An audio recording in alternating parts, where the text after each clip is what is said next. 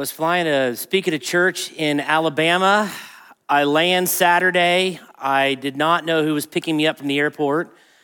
All I knew is they were driving a red Prius. They pull around, pick me up at baggage claim. I hop in the back and say, Cool Prius, says nobody.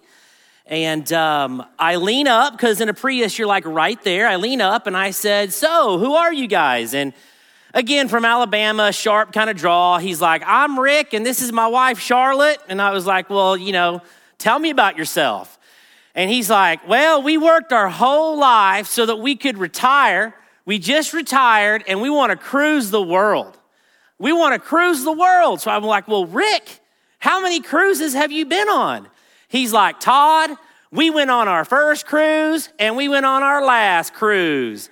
And I said, What do you mean, first cruise, last cruise? He's like, We just got back from our first cruise. First day of our first cruise, we're cruising the Panama Canal. I'm at the pool on the boat, and I look up, and there's a, there's a, there's a dead man floating in the pool. He jumped in. He said, Charlotte, there's a dead person in the pool. He, he said, I jumped in. I pulled the guy to the side. I started resuscitation. He'd been dead 20 minutes. His wife's on social media, didn't even notice. He said, Todd, first day of our first cruise, I look up at my wife by the pool and I said, Charlotte, is this what we gave our life for? People dying while I tan? He said, I'm 67 years old and I've lived for one thing my whole life my savings. The world will invite you to live for a very small, self absorbed, you centered purpose. But God invites us into his global, eternal, and unfulfilled purpose. And the question is, which one are you going to live for? The world invites you every day to a small, self absorbed, you centered purpose. Revolve it around your kids, revolve it around your resume, revolve it around more commas in your savings. And yet, God invites us to live for His greater purpose. God's purpose is greater because God's purpose is eternal. God's purpose is greater because God's purpose is unfulfilled. And God's purpose is greater because it has you involved. So, let's look at God's eternal purpose. Genesis chapter 11. Genesis chapter 11, we come across an interesting passage. It says this then humanity says, Come, let us build for ourselves a city with a tower that reaches to the heavens, so that we may make a name for ourselves and not be scattered over the face of the whole earth, so that we may make a name for ourselves. That's the world's purpose for you. Make a name for yourself, make it about you, all about you. In Genesis 11, the world will woo you to itself. Make a name for yourself and look at the results of the world's purpose judgment. Judgment. The Lord scatters them from there over all the earth and they stopped building the city. Genesis 11 invites you to live for your small, self centered purpose. But if you flip the page, you see God's global, eternal, and unfulfilled purpose.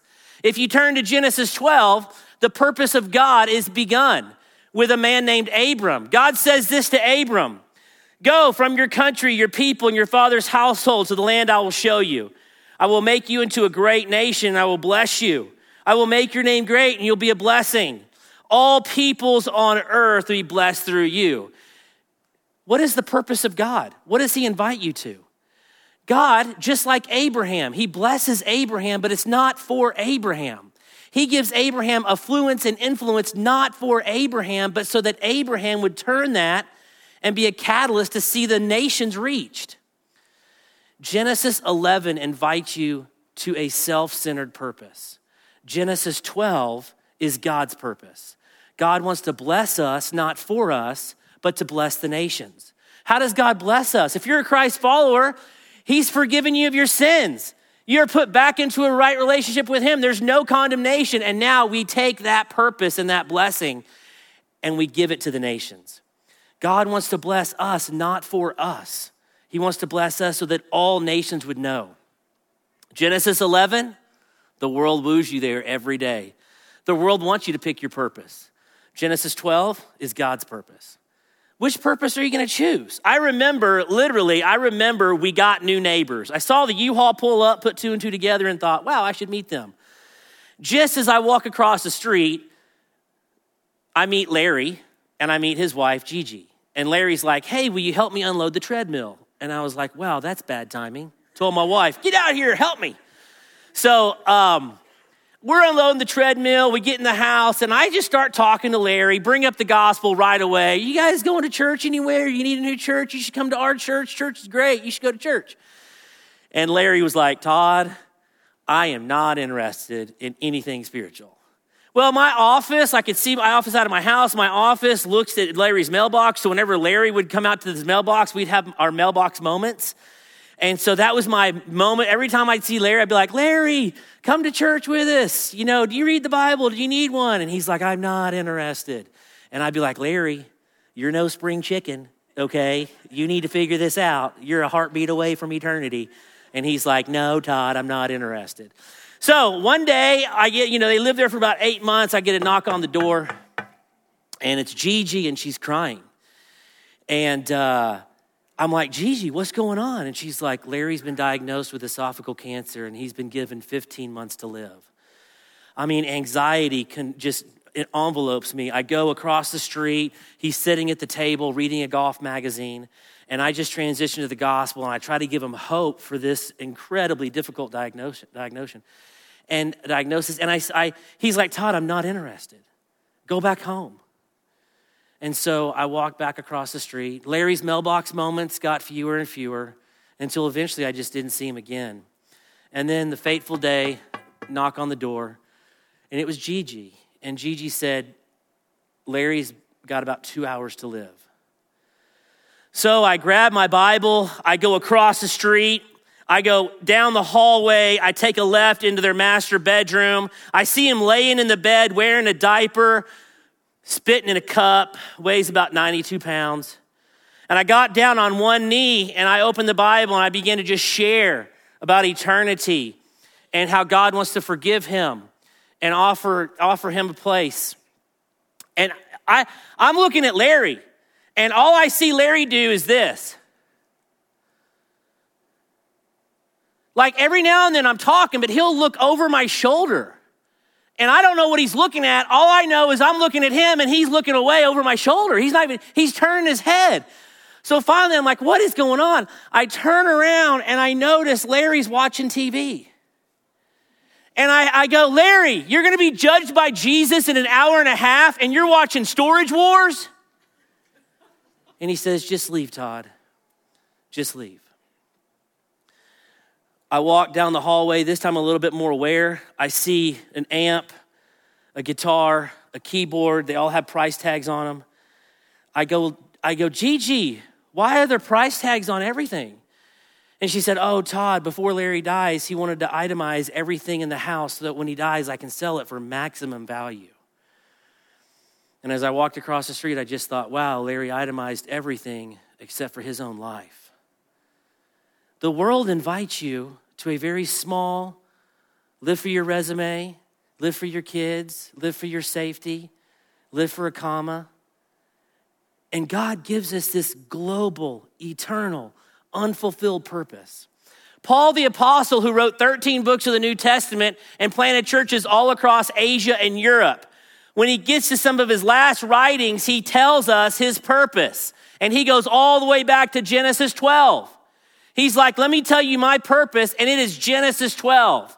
He tells us this in Galatians chapter 3. He says this Paul says, He redeemed us. Why?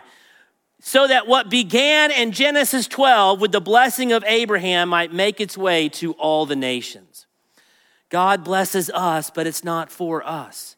The world wants you to live in Genesis 11. God invites you to Genesis 12.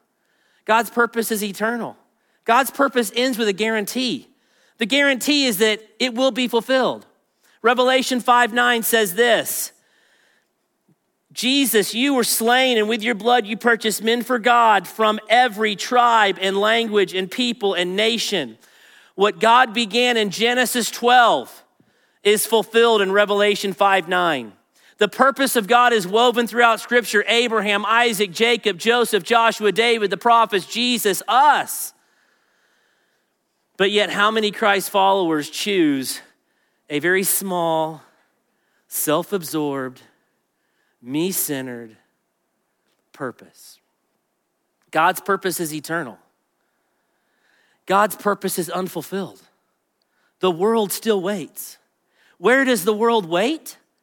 This area of the world is called the 1040 window. It's 10 degrees up from the equator and it's 40 degrees up and it stretches across the North Africa, the Middle East, and Asia. In this box is 65 countries. But the most staggering statistic about this box is 86% of everyone born in this box will live and die and never meet a Christ follower. 86% will never meet a Christ follower. This is the most unreached area of the world.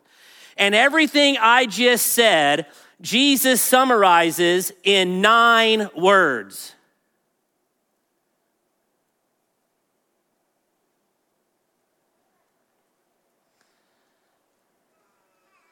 The harvest is plentiful. The workers are few. Everything I just said, Jesus boils down to Luke 10 2. The harvest is plentiful, but the workers are few. I just want to ask four questions about this passage.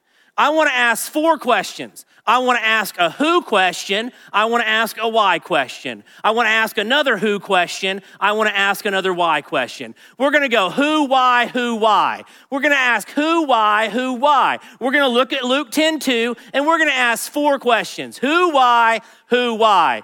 First question The harvest is plentiful, the workers are few. Who's the harvest? Who's the harvest? The harvest are the lost who are our near neighbors who have access to the gospel, but maybe have just not accepted it yet. They're in reached areas, even though they're not Christ followers. The harvest is the lost in reached areas, but also across the ocean in the 1040 window, the unreached. Who's the harvest? The harvest is the lost in both the reached and the unreached areas. Second question, why? Why? Who's the harvest? The harvest is the lost and the reached and the unreached. Why? Why are they plentiful? Why is the harvest plentiful? Let me read you some stats. The average children per family in Switzerland is two. Switzerland is 75% Christian. The average children per family in Norway is two. Norway is 73% Christian. The average children per family in Sweden is two. Sweden is 60% Christian.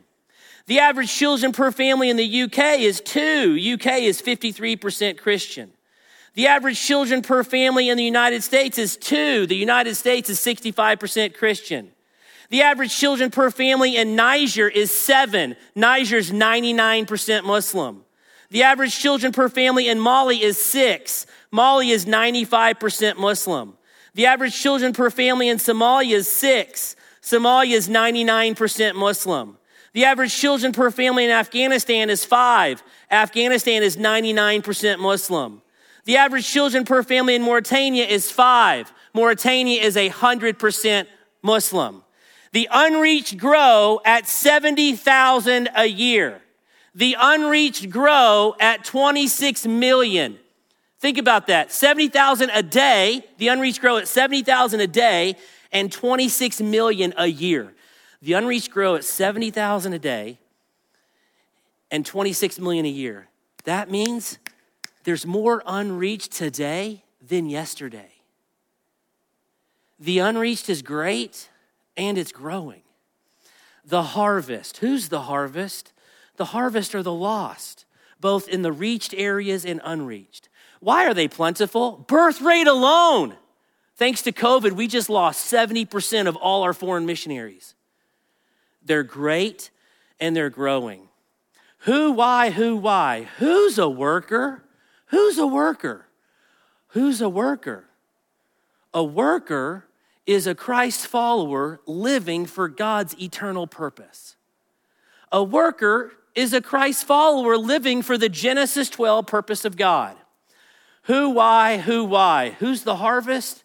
The harvest are the, un, the lost and the reached and the unreached. Why are they plentiful? Birth rate alone. Who's a worker? A Christ follower who's revolving their life around God's global cause. and the saddest words of Jesus' ministry. How does he describe the workers? I mean, you might meet one, but probably not. You might meet a, a, worker in your life, but they are so few. You might run into one, but probably not. What's incredible is two out of every seven people breathing claim to be a Christian. The workers shouldn't be few, they should be plentiful. But instead, Jesus looks out and said, Oh, the average Christians are living for the Genesis 11 purpose, their small, self absorbed purpose. So, how does Jesus describe the workers? They're few. They're few. And I just thought, why are they few? Why are they few? Who, why, who, why? Why are they few? And I have some ideas. I think they're few because Christ's followers are distracted. We live for our savings and safety and resume and children, and we just live to, to better our bank account. We're distracted. We don't take risks. We're risk averse. I think the workers are few because we're distracted. I think the workers are few because we're uninformed. We just don't know. 95% of all Christ followers have never heard of the 1040 window. 95%, they're just uninformed. We're, they're few because we're distracted. They're few because we're uninformed. They're few because the unreached are hard to reach. The unreached are in war zones. They're in tribes. They're in jungles. They're in deserts. They're in areas of the world that the government is anti Christian. The State Department has issued travel warnings on 23 of the 65 countries inside the 1040 window. The harvest is plentiful, the workers are few. I remember I remember I got asked to speak at the largest Christian university in Canada 5,000 students. They wanted me to speak at chapel on Tuesday morning, on Wednesday morning, and on Thursday morning. Beth Moore was concluding on Friday morning. I was like, we're gonna be Bethies. This is gonna be so fun. I show up a day early, even though it's in the same time zone, just to get acclimated. And uh, I remember I'm walking across campus for breakfast. I thought wedding day mentality, not too much, not too little, you know. And, and so I meet the campus minister for breakfast. And I was like, this place is huge. And he's like, we are the largest. I'm like, no, I'm telling everybody. I'm like, how many people come? I mean, where does chapel even meet at? He's like, oh, chapel meets in the basketball arena. It's the only place that can house the whole student body. And I was like, oh my gosh. I'm like, listen, numbers do not matter to me, but today they do. I said, how many am I going to be speaking to? He's like, well, I thought I told you in the email, Missions Week is the only week we make chapel optional. So we're praying for 200. I'm like, I missed that. I got over to the basketball arena, 167 students showed up. And I challenged the 167 students. I said, before, before you enter the marketplace after you graduate, give five years of your life to the Muslim, Buddhist, Hindu, Chinese, and tribal world. Then go in the marketplace. Give five years of your life before you go into the marketplace after you graduate from this institution and go to the Muslim, Buddhist, Hindu, Chinese, and tribal world and then go into the marketplace. I take off my mic. I'm standing over on the side. Seven Canadian students are lined up to talk to me. The first student comes up to me. Oh my gosh, you are so funny. That is so incredible. That was an amazing message. I can't go overseas. I'm getting a master's. The next one. That was unbelievable. You, you, that was the best chapel we've ever had. I can't go overseas. My parents would freak. The next one. That was incredible. I've never seen that before. That was unbelievable. I can't go overseas. I'm getting married this summer. The next one. That was so powerful. I can't go overseas though I have debt. The next one, thank you for coming. I can't go overseas. I just signed a two year iPhone contract. One after another. Wednesday morning, I spoke to about 112 students. Thursday morning, I spoke to 97 students. I didn't fly back home to Arkansas where I live. Instead, I flew to Utah where I was scheduled to speak at a church that Sunday. I fly into Salt Lake City Airport, I land, I get my national rental car, I type in my maps where I'm going, and all of a sudden it says this turn right on Temple Street. And I'm like, to where does Temple Street lead in Salt Lake City, Utah? And I realized First and Temple is the largest Mormon temple in the world. And I just thought, I want to go. I want to get a selfie in front of the largest Mormon temple in the world. How cool would that moment of magic be? And so I drive to First and Temple, park my car, get out, go to the Mormon temple, and take a selfie. I look to the left. I look to the left, to the left of the Mormon temple, and there's a three story, all glass building. And etched in glass, it says this Mormon Welcome Center. I want to go. I want to be welcomed by Mormons in Utah. We don't even know what possibly things could happen. Maybe an angel gets their wings when that happens. We don't know. So I walk into the Mormon Welcome Center, I open the door, and I say, Good Mormon! Top of the Mormon to you. And 12 of the nicest dressed, presumably best educated people, young adults started walking towards me.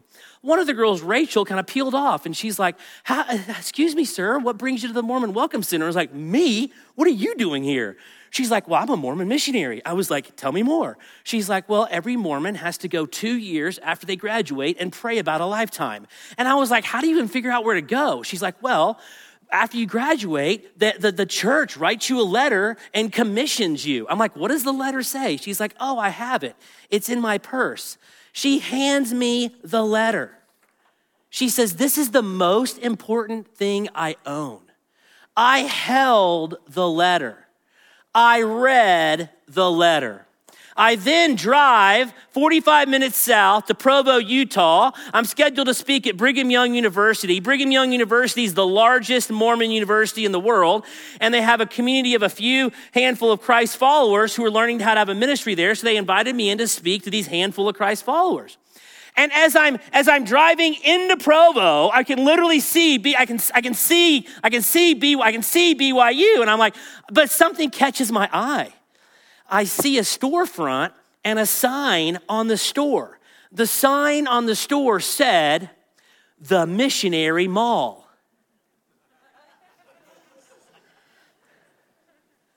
I want to go. I want to go to the missionary mall. What sort of possible purchases could one have at a place called the missionary mall? I park my car, I get out, I walk into the missionary mall. I realize the missionary mall is where Mormon parents take their kids before they go on their mission trip. Everything you need for your Mormon mission, you get at the missionary mall. Suit, tie, bike helmet, it comes from the missionary mall. And all I'm doing is looking at the faces of the fathers and the mothers. So much joy, so much excitement. I go back to my car, I open my journal, and I write. Mormons give two years, Christians give excuses. Mormons give two years, Christians give excuses. What if, through our obedience and involvement in the purpose of God in Genesis 12, we could literally reverse the verse? What if we could reverse the verse of Luke 10 2? What if instead of it saying the harvest is plentiful but the workers are few, what if we could reverse the verse? What if over the next decade we could say, oh, the harvest, it's few. It's few. The workers, there's so many of them, they're plentiful. We don't even know where to send them. What if we could reverse the verse? The harvest is few, the workers are plentiful. God's purpose is eternal. Genesis to Revelation. God's purpose is unfulfilled. The unreached are great and they are growing. But the unreached and God's purpose involves you. It involves you and I. How does it involve you and I? You are either a goer or a sender. You're either a goer or a sender. Now, because you're here right now on Sunday morning, I'm assuming the vast majority of us are senders. Let me give you the definition of the two. A goer is someone who crosses salt water, okay? They learn a language and they, they plan a church. And it's a long commitment. A goer is a person who crosses the ocean, learns the language in the hopes of sharing the gospel. A sender is no less sacrificial as they stay behind and help the goer. You can't Google a definition for a sender. I had to create one. This is the best definition that I could figure out. Ran it by my wife. She corrected a few things. And this is the final definition I've landed on as a sender. Okay, so this should describe you. This should describe me. I'm not a goer, I'm a sender. This should describe you, and this should describe me. Here it is. You ready? A sender is someone who's aware of what God's doing in the world. They're praying for, and they're inviting others, and they're helping them while they're there. Think about this. Let me just break that down. A sender is someone who's aware of what God's doing in the world. They understand. They've got the head knowledge. They know, I know. If I were to ask you, where's the reached and the unreached, you would know. If I were to say, how many people don't have the Bible in their language, you would know. You're a sender. If I were to say, how many Muslims, Buddhists, Hindus in the world, you would know. You're a sender. You're trying to send people there. If I said to you, how much money is given to missions, you would know because you're a good sender. If I said to you, how many languages are there that still don't have a Bible in their language, you would say, oh, 2,200 because you know. That's what a sender knows. A sender is aware. But not only that, Luke 10 2, a sender is praying for. But they're not only just praying for, they're inviting. Oh, Christy, guess what? Have you ever thought about being a long term missionary to Indonesia? Let's take a vision trip. I'll go with you. Oh man, Hudson, have you thought about taking your summer and going overseas and praying about a lifetime? They're inviting others, but then they're helping them while they're there. Hey, Carissa, how can I help you? Do you need counseling needs, homeschool needs? Do you need more funding? Do you need encouragement? I noticed from your newsletter you said this. A sender is aware. A sender is praying. A sender is inviting. How are you doing at sending? We've got to move beyond tithing and start sending. You're not just the ATM for missionaries. There's so much more than that. You send by sending people, and you send by sending money. You send by sending people and money. I think of, I'm, again, I'm not a goer, I'm a sender. I think of Jack in Thailand. I think of Drew in the Middle East. I think of Rachel in Saudi. I think of Rachel in, in, in France. I think of Andrew in China. What do all those people have in common? They were either in mine or my wife's Bible study. How cool would it be Eh, by the time I'm 65, if I have a fingerprint in all 65 countries, the 1040 window, 65 by 65. I've either helped support, raise up a missionary, prayed for, really encouraged. That would be unbelievable. We send by sending people and we send by sending money. Listen to what Paul says about the, strat- the strategy of the sender. Okay? Paul literally, as he wanted to go to Spain, he writes the letter to Romans. He writes Romans. And as he wants to go to Spain, he tells the Roman church, when the unreached in Spain hear the gospel, what got him there? What made him do this? And then he, he, he asks four rhetorical questions in Romans 10. He asks four rhetorical questions. The answer to all four rhetorical questions are the same. The answer is they can't. They can't. They can't. They can't. Listen to Romans 10. How can they call on whom they have not believed?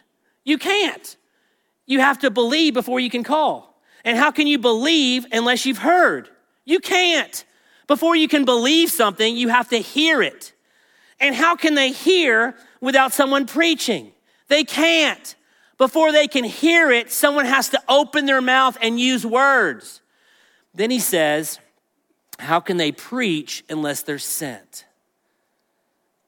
What does he say? The sender starts the story. The sender starts the story. When the unreached are reached, you started the story. What story do you want to start? Or are you living for your small, self absorbed, me centered, another comma in your bank account life? We sinned by sending people.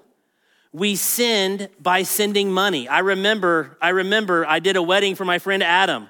Adam, I did a wedding for him. I did his pre-marriage counseling. I had, I had a lunch with him recently, and I'm privy to this because I did his pre-marriage counseling. I said, Adam, you know, you make uh, 110,000 a year. You're 26. You make a $10,000 bonus in December. I said, How much do you and your wife give to sending? He looked at me and he said, My wife and I, we give $25 a week. And I almost spit out my quinoa. I was like, What? He's like, We give $25 a week, $100 a month, we give $1,200 a year. I said, Adam, that's 0.9% of your income. And then I slapped him. He said, I know, we only give 0.9% because at the end of the month, when it's time to give, we don't have anything left. And I said, Oh, that's interesting. That's where you put your donation at the end. Today, the average person doesn't give 0.9%, the average Christ follower gives 2.3%. During the Great Depression, the church gave 3.3%. Today, the average Christ follower gives 2.3%. More money will never make a selfish person generous. More money will never make a selfish person generous. Generosity does not start when you have a comma in your bank account, it starts now. It starts now. The sender starts the story. A sender, aware of what God's doing in the world. How aware are you? They're praying for. How are you doing? They're inviting others. Who have you invited? If I said to you, How many missionaries have you raised up? Are you going to tell me three, five, seven, nine, twelve? Or are you going to be like, None, none, none, none, none, none, none, none. How long have you been a Christ follower? Mm, decade. And how many of you raised up? None. None? You keep repeating that. None. You've raised up no missionaries. No. Does that concern you at all? Not a bit. It doesn't? It doesn't. It doesn't at all. No. You're saying it doesn't concern you? No. Not one bit. No. And actually, after this conversation, I'm going to forget about you too. You're going to forget about me. Yes. Me. Yes. You're going to forget about this. Yes. Why? Because I don't care. That's it. You're just embedded in Genesis 11, and you can't even see straight. We need senders, but we need goers. Short term missionaries will never reach the world.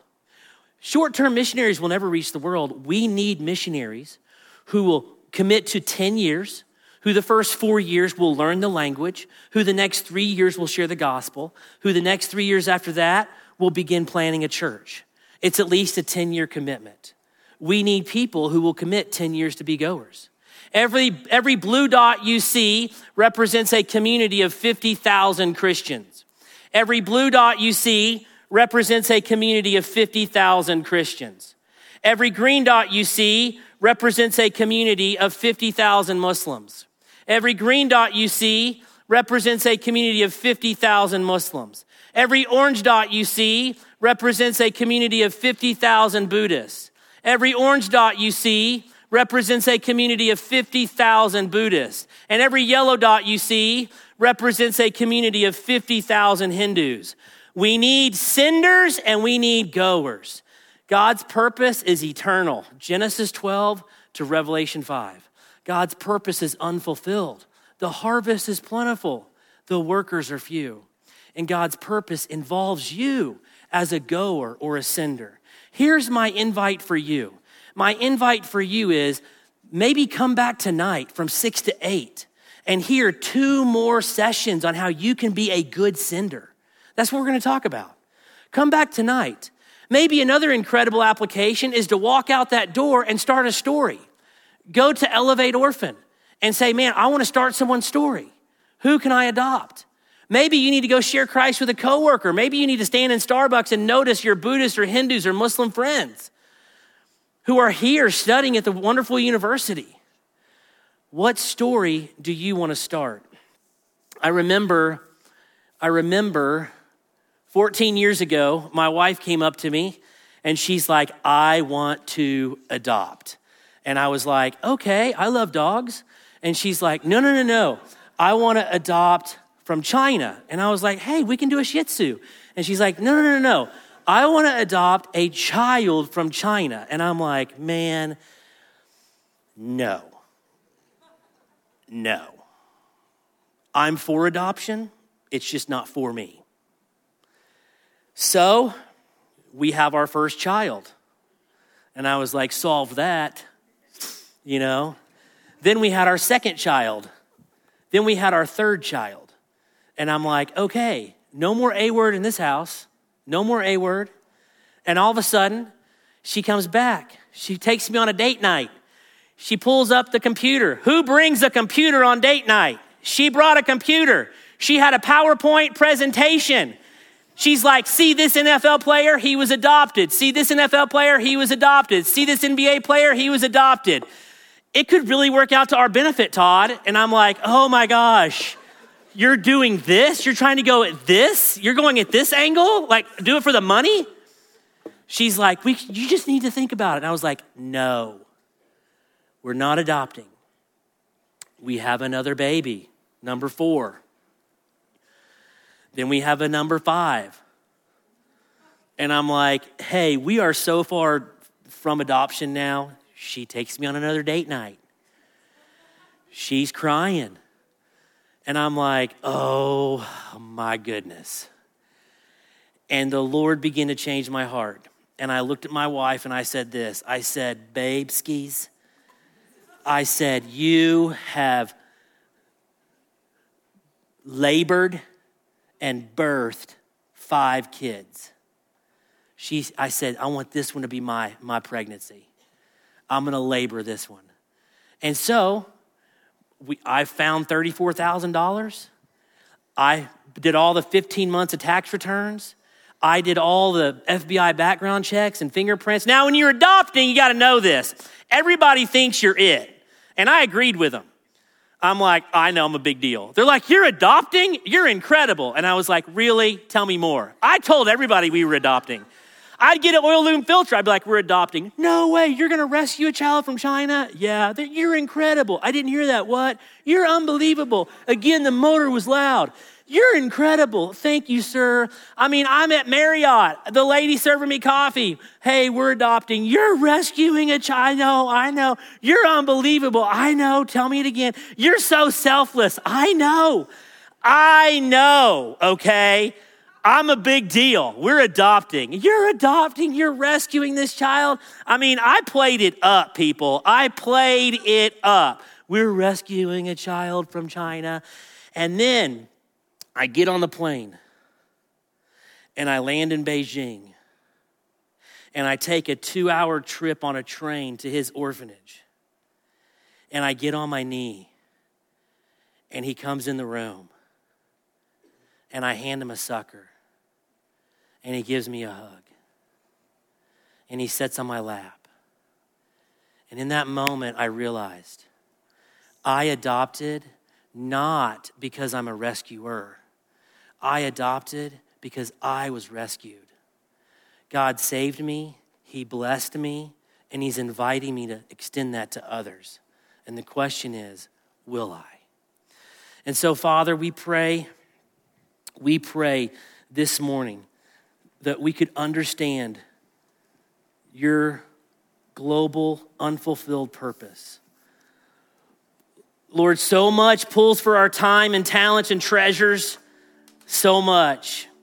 And I just pray that we would extend those as generous senders, reaching both our near neighbors and the unreached. In your name. Thanks for engaging with this content. If it was encouraging to you, we'd love for you to leave a review. Hit that subscribe button and share this content with others. We'd also love to connect with you The best place to do that is journeyweb.net. Don't forget to follow us on YouTube, Facebook, and Instagram. Just search Journey Church Bozeman and you'll find us there. If you'd like to give to our ministry, you can do that now at journeyweb.net slash give. Once again, thanks for engaging with Journey Church.